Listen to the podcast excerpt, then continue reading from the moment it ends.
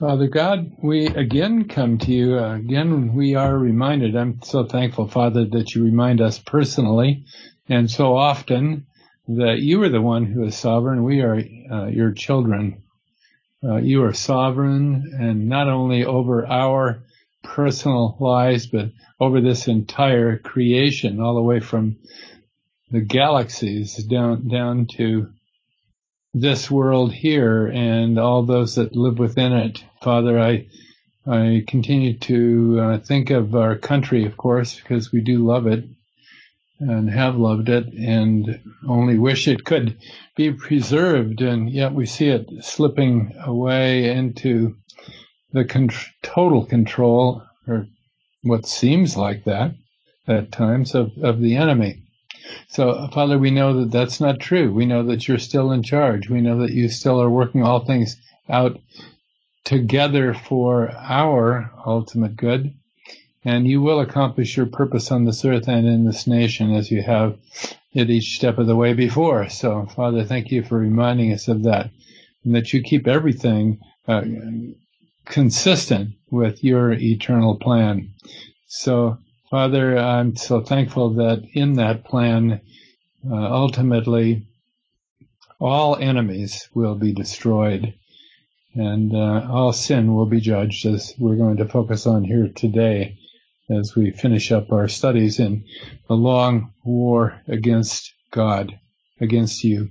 So, Father, please continue to remind us of uh, what we've learned as we've studied, and as we open your word today, I pray that you would bless us greatly in that.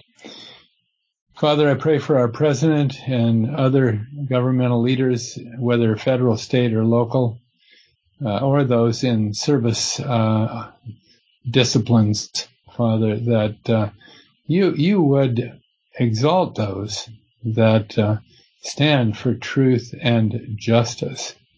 And of course, Father, you know what I mean by that. It's not what you hear about in the mainstream news as justice, which is just uh, total perversion and a lie.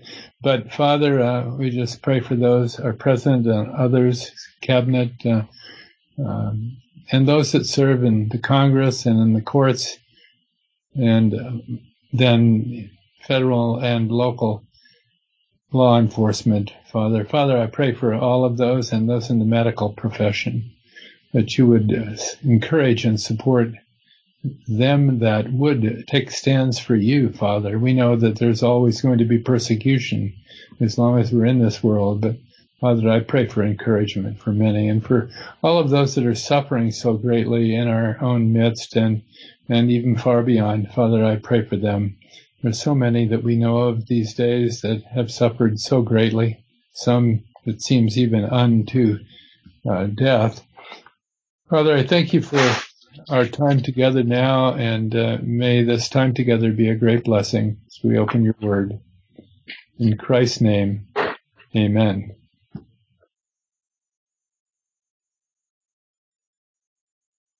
Well, we have a great opportunity today. I've, I've been reflecting for a long time on how we should finish up our long study, uh, nearly two and a half years on the long war against God. And uh, increasingly, as we've gotten closer to this point where we are today, I've thought that it's impossible to end the study, can't ever be done, um, simply because there's no end to what Scripture can teach us. Um, you've certainly learned that yourself. I don't have to be reminding you of it. I'm reminding myself of it as much as I'm reminding you that every time we open the Word, there's a great opportunity to to know more of what has already been revealed. And You'll remember, uh, I'm sure, when we were back looking into the Daniel prophecies, and I also mentioned this again rather recently, that some of the scriptures that have been recorded in the Bible, some of the scriptures given to the prophets, were closed up, sealed up, as it were, until the time of the end. And then the, the promise given to Daniel, and see, remember, this was bothering Daniel, that some things were revealed that he, he didn't comprehend uh, well at all, or, or, at all, perhaps. And he called out to the Lord in that regard. And, uh, you know, I believe it was uh, Gabriel that spoke to him and said, Some of these things are closed now until the time of the end, but they will be opened, and uh, those who live at that time will understand. So don't think that all of Scripture is for us today. Certainly, it's not all possible. Um, for it's not for us all possible uh, that we understand it. The Holy Spirit isn't giving understanding of all of it. And there are other illustrations in the Word of this principle. Christ in his earthly ministry revealed a number of things uh, to his apostles that weren't revealed to anyone else, and their minds were closed to these things. So, so that was part of his purpose at that time. But we also know from uh, a scripture that Linda will read right at the end from 1 Corinthians chapter 2 that much of what was accomplished in the cross of Calvary was not openly revealed at that time. Okay, so this is uh, something we just have to deal with uh, in our own study of Scripture, right? God will in, in, in give us understanding of many things uh, over time as we compare Scripture with Scripture and and let let the Spirit teach us. But not everything that's written there is even for our understanding, and certainly not everything is written that written, is written there is for our obedience. We can't obey that which is not written to us for our obedience. There's too many examples of this in Scripture, right? I don't need to remind you of that now. It is all for our blessing, though, and for our edification. Okay, um, so we focused long and hard on the principle of near and far fulfillment as it applies to the prophecies regarding the new heavens and the new earth. And I think that that by now has been, if you've been with us here, certainly been written in your hearts, certainly in your minds, so I hope in your hearts too, and in mine, that there is this principle governing the progressive revelation uh, given especially for Israel and through Israel for the nations, right? And so there are near and and then full and final fulfillments. The near fulfill, fulfillments are not fulfillments to completion or perfection. The far ones are. Okay, so sometimes there are multiple early uh, partial fulfillments. And I think that should be very clear at this time. Um, it it is something that we have to continue to study in order to understand more about. We looked as an example of that at Revelation chapter 3 and then compared that with Revelation chapter 21. So there was a, a, a statement made there concerning the New Jerusalem, right?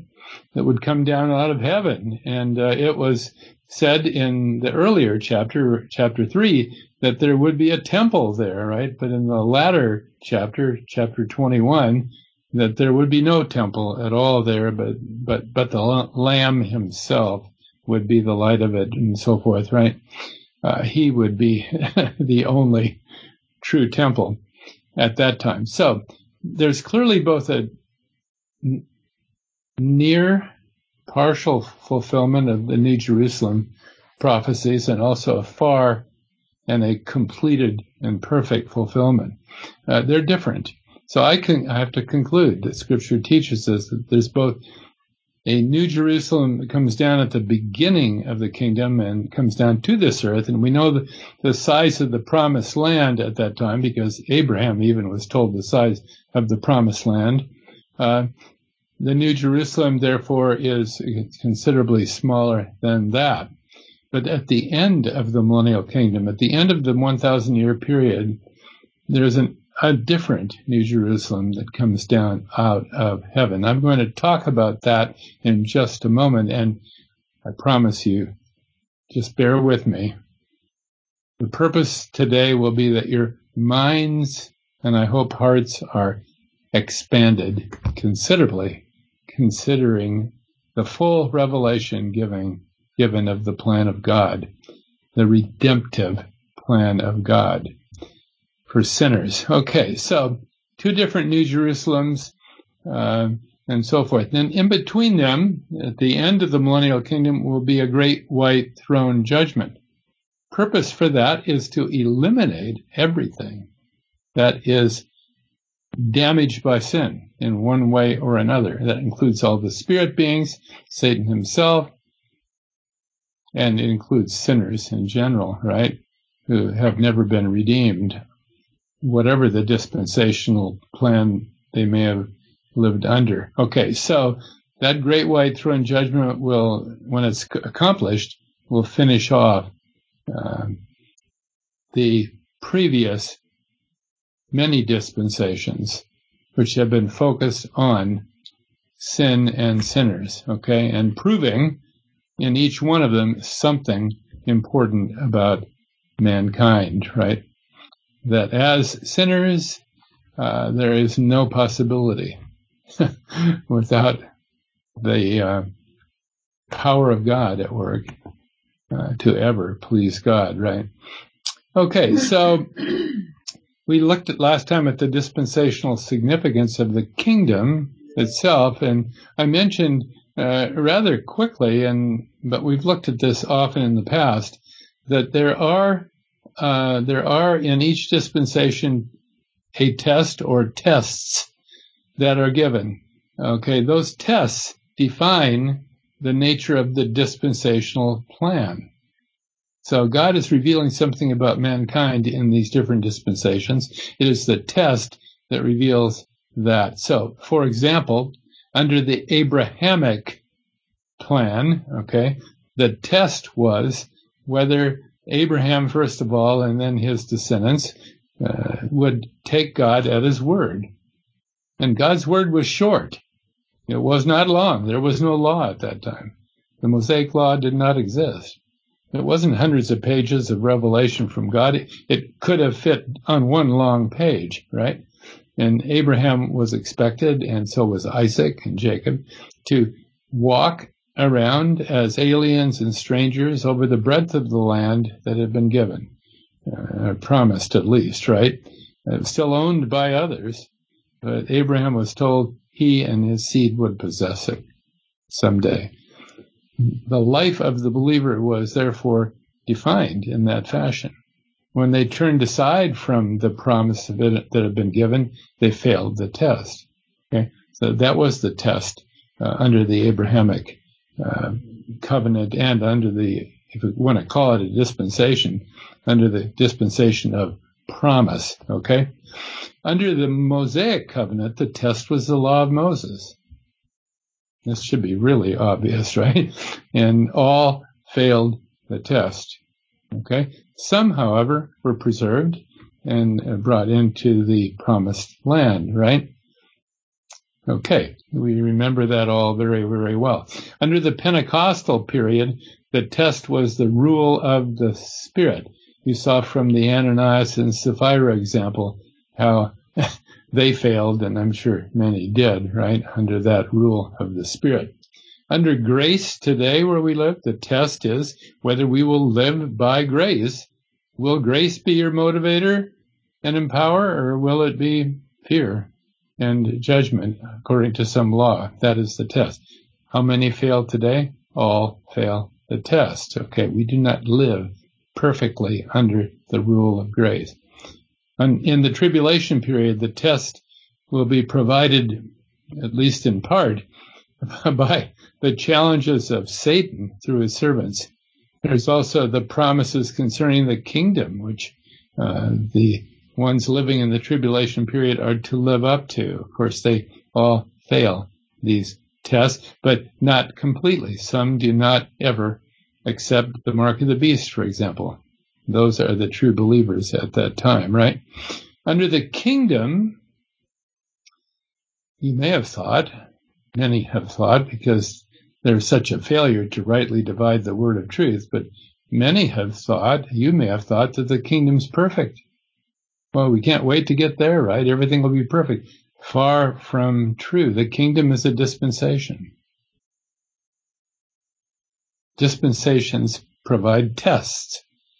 The people, even the people of God, fail to live up to the test perfectly. Okay? They may conform in general, and we see that there are many uh, in the saved nation of Israel and even the Gentile nations that will be saved during the kingdom re- rule, but they will fail the test in various ways. And therefore, in the kingdom, there are imperfections in, uh, in many different ways, right? But when we get to the end of the kingdom, Satan finally has been released from the bottomless pit. He's led off so many into uh, idolatries of various kinds, right? And then there's the great judgment. Satan is cast into the lake of fire along with all of his servants, all of his willing accomplices, right? As well as all who have not been redeemed, right? Will be cast into the lake of fire. Okay, so that's an overview of the whole dispensational plan of God. But um, the main point there is that the kingdom, even though Christ is ruling from a throne, he's ruling with a rod of iron for a reason, right? It's because in man's natural state, man will not and cannot keep the law perfectly. And at that time, remember, it will be the kingdom law. It'll be an intensified law, far more intense, intense and demanding than the law of Moses, for example. Okay, so all of those dispensational realms eventually have to be replaced by that which fulfills all the promises of God. And that's where we come today is to consider the different realms of blessing and glory in eternity. Okay? In eternity future. Now, that eternity begins at the end of the 1,000 year kingdom although we, as members of the body of Christ, when we're caught up to be with the Lord and we're intimately in His presence, right, we'll already be enjoying many of the blessings of that time. Not quite all, not quite all, because some things will be reserved until the new heavens and the new earth is established. Okay, now let me say one thing before we jump right in the middle of this. Um, I've said it already, but I'll say it again. There, there's so much more to be known than what we've learned yet. That doesn't mean Scripture's incomplete. God has revealed in, in the Bible, in, in the preserved Scriptures, everything necessary for us. Okay? And for all those believers that will come along, although I do believe that there will be prophets in the tribulation period. We know that, right? No, it certainly will be false prophets then. Will there be true prophets then? Mm, I think so. I think so. Um, and in the kingdom as well, there may be further revelation given, but but all the scriptures that are necessary before the kingdom is established already has been given uh, in in nearly a complete form. Certainly for us, it's complete, right? And apart from the the possibility of prophets yet future uh, in the tribulation and kingdom after we are removed from this world, you know, it is complete. Okay, so uh, nothing's to be added or taken away from that book. It says, right? And that's certainly a very weighty uh, statement indeed there, right at the end of the book uh, of Revelation. Now, when all these things have been resolved, when every limitation has been taken away, when all sin has been judged, when every sinner has been either because they're saved, purified of all of their sins and prepared for eternity future, when everything that could take away from the glory of God has been removed, from the picture, then you have the new heavens and the new earth. And Peter says in 2 Peter chapter 3, he says uh, in verse 12, looking for and hasting unto the coming of the day of God, wherein the heavens being on fire shall be re- dissolved. The elements shall melt with fervent heat. Nevertheless, we, according to his promise, look for a new heavens and a new earth, wherein dwelleth righteousness. Even in the kingdom itself, the 1,000 year kingdom, which precedes this new heavens and the earth, even then, righteousness is not going to settle down and dwell across the face of the earth. There'll still be rebellion and sin, and you know it. We've read those scriptures, right? But the time will come when all of this is reconciled, as it were, to God, and God will be uh, exalted, honored, and glorified in His Son, our Lord Jesus, as He had always promised. Now, our outline today is first of all to look at the first of three spheres of blessing. That there are three may amaze you, okay, but I'm convinced there are three. So that's what we're teaching today. Uh, three spheres of blessing. The first sphere is the new earth. When the new heavens and the new earth are established, you'll have the new earth, which is designed for Israel and the nations that are saved at that time, Israel and the nations, uh, designed for them is the new earth. Then there's the second sphere of blessing, and that is the new heavens. The new heavens is designed for, you might think it's for you. Well, there's an aspect of that. It's designed for Abraham's seed in the plural sense um, we'll talk about that more shortly here today. The new heavens for Abraham's seed, the second sphere of eternal blessing. Then there's the third sphere of eternal blessing, and that is what Paul calls the heavenlies. What Paul calls the heavenlies. okay? That's for the body of Christ, the church, which is his body. Okay? These are the three eternal spheres of blessing. Now, scripture gives us a lot of revelation. It's many, many, many chapters and books concerning Israel and the nations, right? Because that's the main subject of scripture, at least in terms of the volume of revelation given to us in the Bible, right? So many pages concerning the new earth, which is for Israel and the nations, only a few pages total revelation regarding uh, Abraham's seed, seed in the plural sense. In the singular sense, Abraham's seed, the seed of the woman is uh, the Son of God, right? Our Savior, the Lord Jesus, right? But in the plural sense, we're talking about here, those that are saved according to the promise. We'll read about that in a moment.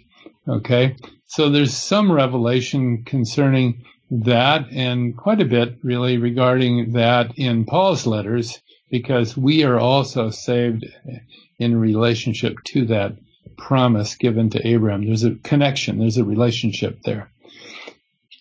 Then there is the revelation given specifically to the church, the body of Christ. There's quite a bit of revelation regarding that, right? Many, many, many pages and chapters that Paul has given to us. So most of the revelation is about Israel, however, and then to a limited extent, uh, Gentile nations and others saved according to the promises of God. Okay. Now, that Israel and the nations will be distinguished not just for a time and not just in the kingdom, but forever that's something that we can only learn if we rightly divide the word of truth. Okay. And really, we don't have to go further than just a couple of verses to see this. In Isaiah chapter 66 verse 22, and we did look there last time, in Isaiah 66, 22, we read, For as the new heavens and the new earth, which I will make, shall remain before me, saith the Lord, so shall your seed and your name remain. How long will the new heavens and the new earth remain? Forever. They're eternal, right? So, so shall your seed and your name remain. Okay, so Israel will be distinguished from the nations forever. Certainly this will be on the earth primarily, okay, where they have that eternal inheritance. So their inheritance is not only for 1,000 years in the kingdom, that they'll settle down and enjoy that, right? There are things in the kingdom which are very, very negative indeed, okay? Uh, that take away from the joy of the Lord, take away from the glory of the Lord in its fullest sense. But in the new heavens and the new earth that follow, after the kingdom ends and after the great judgments have occurred, then both Israel and the saved nations that will be in subordination to Israel, in submission to Israel, will receive their full promised blessing. And that will go on for all eternity. So Israel exists forever. There are many scriptures that that speak to this point. Uh, if you look at the notes afterwards that I'll put on the Liberty Messenger website, you'll see a whole list of, of verses that point forward to that time. Okay. Uh, I'd like us to start out today. If Roy, Roy, I'd like you to read Daniel chapter 7 actually Daniel chapter 7 and Haggai, the Old Testament prophet, in chapter 2, uh, right, specifically about the kingdom and uh, and how long uh, this distinction between Israel and the nations will exist. It's very clearly revealed there. So please read, uh, Roy, Daniel chapter 7, verse 27. And the kingdom and dominion and the greatness of the kingdom under the whole heaven shall be given to the people of the saints of the Most High, whose kingdom is an everlasting kingdom, and all dominions shall serve and obey him. Okay, so the implication is there. I think it's pretty clearly stated. There are other scriptures that are even clearer that, that indicate that this this kingdom that goes for a thousand years will in some respect be continued on for all eternity. The heavens and the earth are part of that whole thing. The new heavens and the new earth. If there wasn't going to be an earthly inheritance forever, you wouldn't need a new earth. Think about that, okay? Now you may ask the serious question, why do we need a new heaven? Why does that need to be perfected? You would think it's perfect already. Well, not really. Now, I'm not going to speak directly to that today. It would take us a whole series of studies to go into it. But remember who dwells in the heavens right now, right? Uh, Satan and demons and so forth are there, right? Uh, you also have other things in the heavens going on. For example, you have uh, the Lord interceding for saints because we are being attacked, right? So you have intercession going on in heaven. You have certain things that are going to remind uh, many of sin, all right, going on in the heavens right now. But but we have scriptures. We've already looked at them that say these things will not ever be brought to mind again once we finally get to that final point okay, that God wants to take us to. The stain of sin is so severe that according to the plan of God, it must be entirely removed, and someday it shall be, okay? Um, the blood of Christ is required for that final cleansing. Uh, there's much in the letter of the Hebrews. I'm not, uh, you may have wondered why I've skipped over, uh, for the most part, the letter of the Hebrews in our studies here. It's because it would take us so long to go through the letter to the Hebrews. maybe we'll do that at a future time, Lord willing. Okay. So there we have in Daniel chapter 7 uh, pointers forward to everlasting uh, extensions of the kingdom and how Israel and the nations will coexist in certain blessed ways at that time. Uh, not like they fail to coexist today in peace and harmony, right? Today things are quite different. Okay, um, so eventually there will be a total transformation in the heavens and on the earth, as the prophets and apostles have foretold. This new kingdom will be everlasting on this earth. Israel and the saved nations will always endure. And all of the former foreshadowings will be replaced with that perfect realm that they all pointed forward. Okay, prophetically. So all will be fulfilled. Now, let's see that in addition to Israel and the nations that are saved during the millennial kingdom, we also have uh, two additional realms in eternity.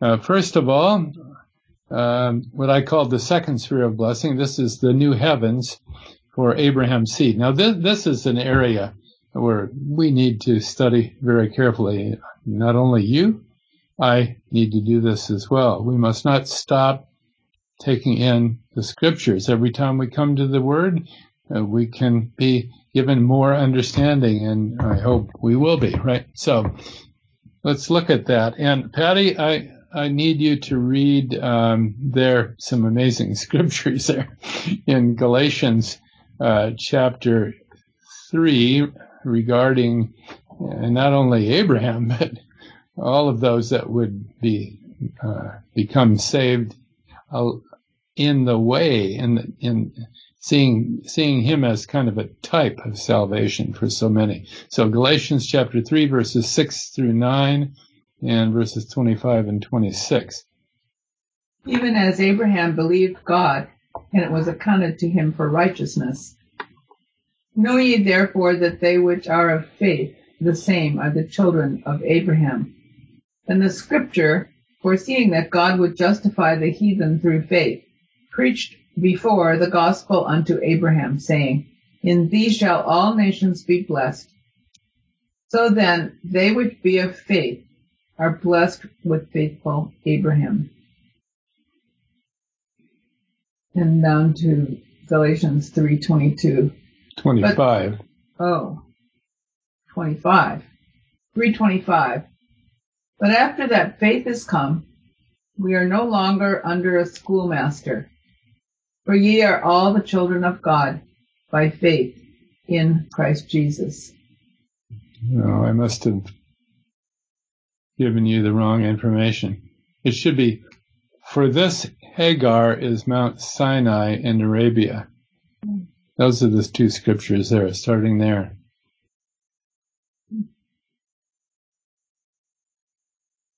I'll read it. Okay, this Hagar is Mount Sinai in Arabia, and answereth to Jerusalem, which now is, and is in bondage with her children. But Jerusalem, which is above, is free, which is the mother of us all. Okay, so there we see a promise given. Notice there's there's a reference to Jerusalem, the New Jerusalem, right? But no specific promises there regarding land. Now you know Abraham was given land promises, but here the promise is, is opened up wide to all who will believe, okay, as Abraham did. He's the father of even many nations, right? The nations of faith, the Gentiles who believe, uh, who take God at his word, even though they do not have the benefit of everything that was promised to Abraham, which goes far beyond, for example, what you and I have, right?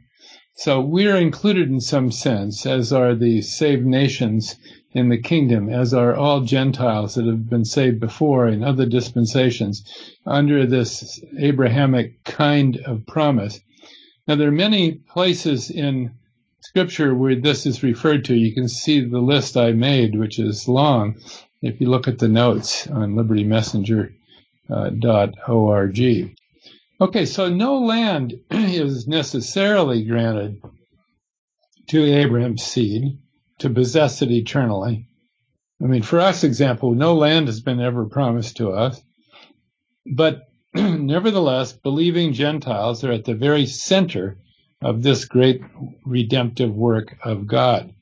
In fact, in many ways, the coming kingdom on this earth is the appointed time in God's great plan of redemption for the often promised and dramatic Gentile salvation, even that nations would be called saved. Think of that, right? There are no saved nations today, right? but there will be saved nations at the end of the millennial kingdom.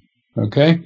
So, the millennial kingdom is for fulfilling promises already made, land promises and, and other promises relating to Israel, right? And also for a great blessing, worldwide great blessing for Gentiles through Israel's evangelistic efforts. Israel will be the evangelistic tool God will use then. He always wanted them to be this, but they never were, right? Or nearly never. Okay, so what we see here uh, is that there is a city mentioned here, right? Jerusalem, uh, the one who is to come, which is free, which is in the heavens, he says, right? So it was promised to Abraham and to his seed.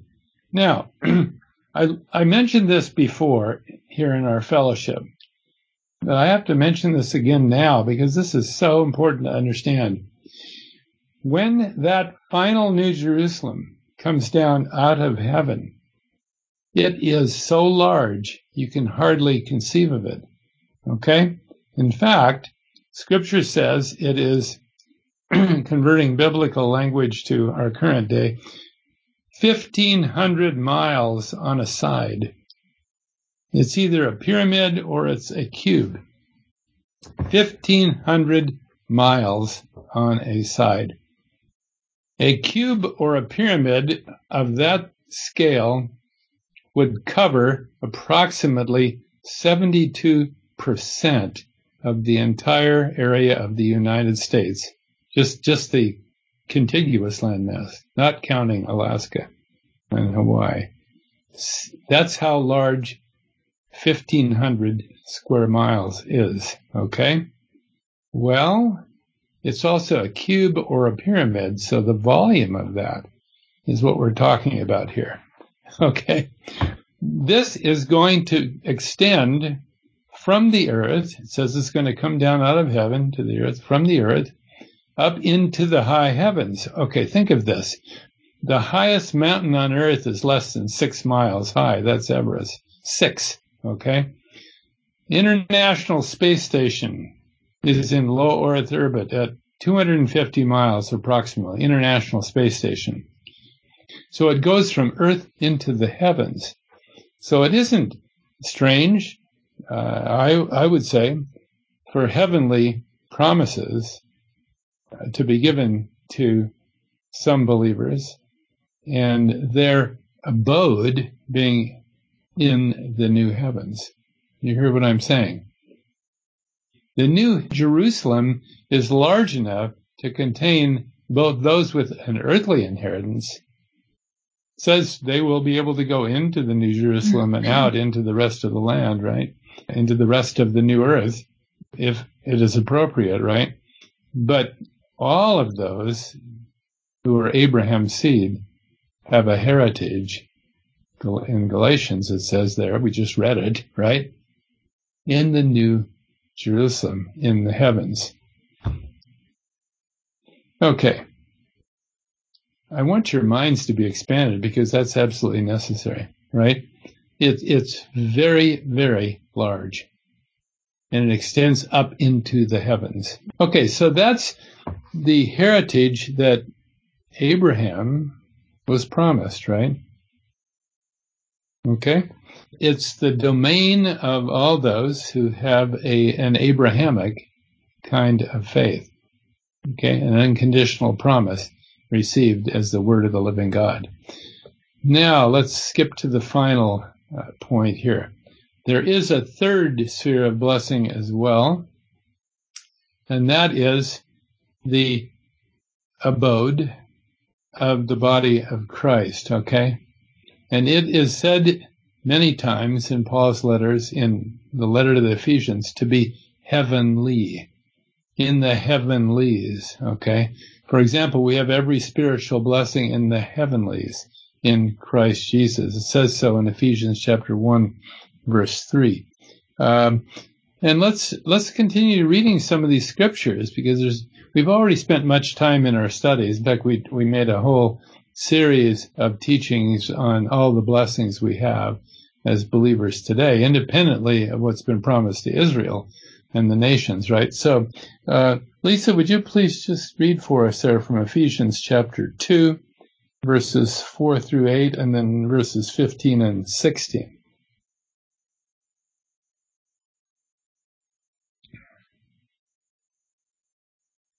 Yes.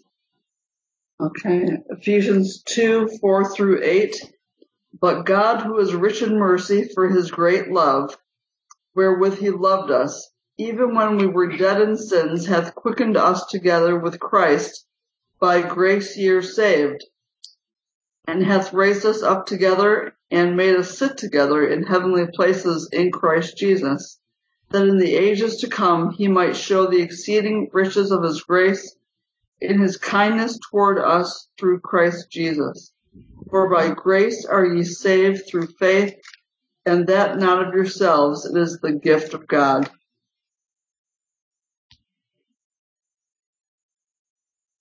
And verses 15 and 16. Having abolished in his flesh the enmity, even the law of commandments contained in ordinances, for to make in himself of twain one new man, so making peace, and that he might reconcile both unto God in one body by the cross, having slain the enmity thereby.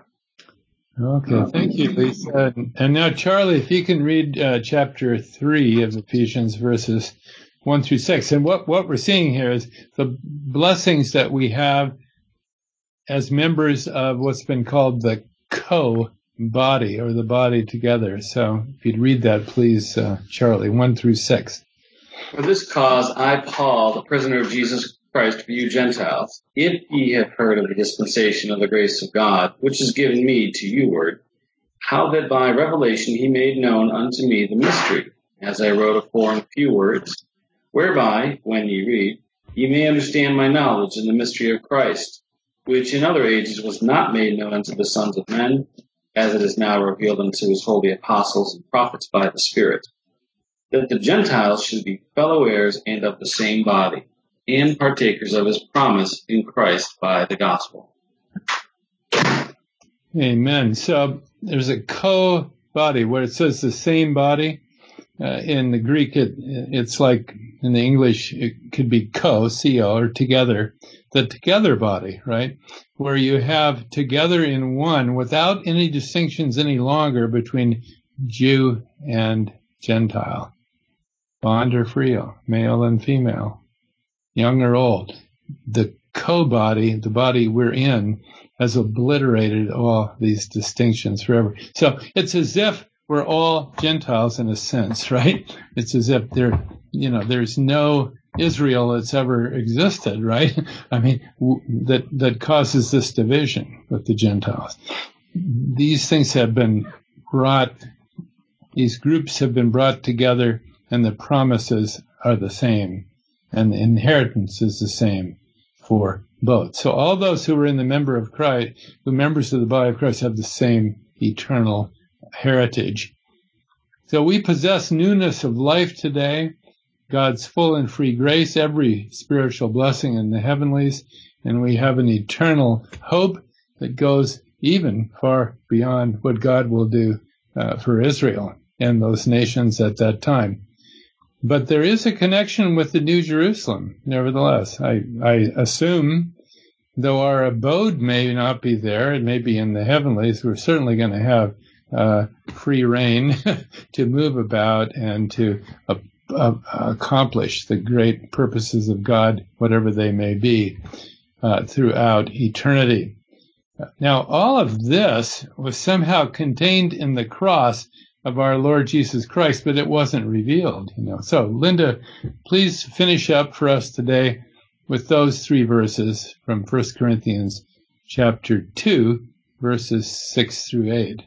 1 Corinthians chapter 2, verses 6 through 8. Howbeit, we speak wisdom among them that are perfect, yet not the wisdom of this world, nor of the princes of this world that come to naught, but we speak the wisdom of God in a mystery, even the hidden wisdom, which God ordained before the world unto our glory, which none of the princes of this world knew, for had they known it, they would not have crucified the Lord of glory. None of the principles of this world, well, they were energized by Satan himself, right?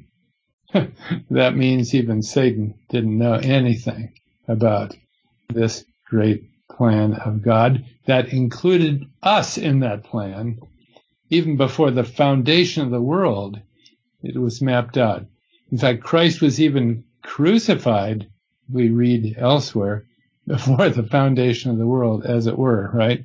All the plan of Almighty God was set in eternal concrete, in heavenly concrete, as it were, from the beginning of this whole plan. And so finally we reach the end of the plan with the new heavens, the new earth, and the heavenly is uh, beyond and above that, uh, in which believers will dwell forever. Everything that could take away from the glory of God would have been removed permanently. Amen and amen. Well, if there are any comments or questions, we'll take them. But next time, our plan will be, Lord willing, to begin a verse by verse study of Paul's letter to the Philippians. So, you have any comments or questions? Patty has one. Well, I'm just thinking of the verse in one of Paul's letters. Um, one of the Corinthian letters, actually, eye has not seen, Mm-hmm. nor ear heard Mm-hmm. the things which God has prepared Yes. for them who love Him.